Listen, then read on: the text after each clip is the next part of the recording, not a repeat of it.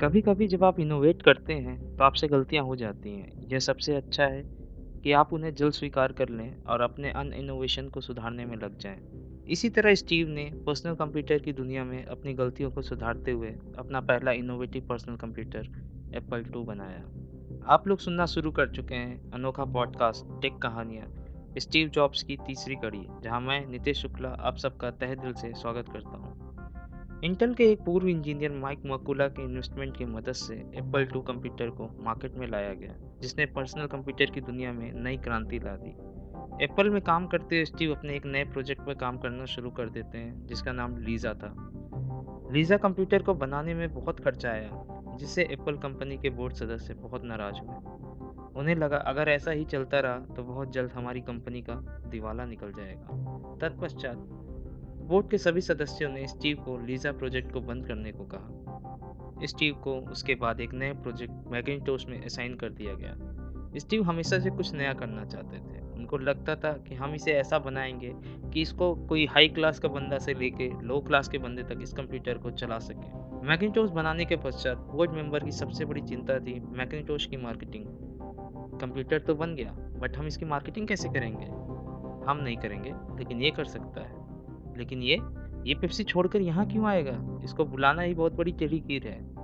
ये आएगा क्योंकि दुनिया किसी सोडा बेचने वाले सेल्समैन को याद नहीं रखती, ऐसा स्टीव ने माइक को बताया। और इसी तरह स्टीव जॉन स्कली को पेप्सी छोड़कर एप्पल ज्वाइन करने का प्रस्ताव करते हैं। जॉन स्कली ने एक इंटरव्यू में कहा था कि स्टीव ने मुझसे कहा, क्या तुम हमेशा यह मीठा पानी यानी सोडा बेचना चाहते हो या मेरे साथ आकर इस दुनिया में बदलाव लाना चाहते हो? और इस तरह जॉन स्कली को बोर्ड मेंबर में शामिल किया गया तथा उन्हें सीईओ बनाने के लिए निर्वाचित किया गया। एक मीटिंग के दौरान स्कली बोर्ड मेंबर को बताते हैं कि स्टीव द्वारा सबसे ज़्यादा पैसे रिसर्च एंड डेवलपमेंट में खर्चे किए जा रहे हैं, जिसकी वजह से कंपनी को पहले तिमाही में ही बहुत घाटा हुआ है। और अगर ऐसा ही चलता रहा तो आईबीएम हमें दो साल के अंदर ही हरा देगी और इसे बेहतर प्रोजेक्ट बनाकर वो हमसे आगे निकल जाएगी। स्टीव को पता था, ये घाटा सिर्फ़ जॉन स्कली द्वारा मैकिनटोश के बढ़ाए गए दामों की वजह से था। लेकिन बाकी बोर्ड के मेंबर उनकी बातों से सहमत नहीं थे।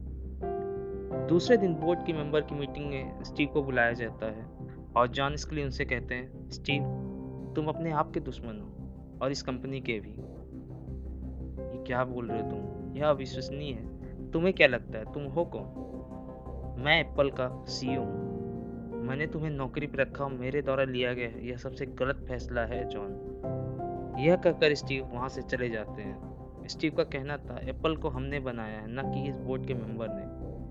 जब वोट्स के वोट की गिनती की जाने लगी तो सारे बोर्ड के सदस्य स्कली के साथ, यहाँ तक कि माइक मकूला, जिस पर स्टीव बहुत भरोसा करते थे और शुरू से वो उनके साथ थे, उन्होंने भी उनका साथ छोड़ दिया, जिससे स्टीव बहुत नाराज़ होते हैं।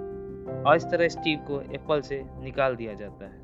जिस दिन एप्पल से निकाला गया, उस रात वो अपने पिता के उसी गैराज में जाकर बहुत रोते हैं। और बहुत दुखी थे। लेकिन उनके मन में हमेशा कुछ ना अलग कुछ ना कुछ अलग करने की भावना रही है और कुछ नया करने के विचार में जैसे कि एक कहावत कही गई है कि लहरों से डरकर नौका पार नहीं होती, कोशिश करने वालों की कभी हार नहीं होती।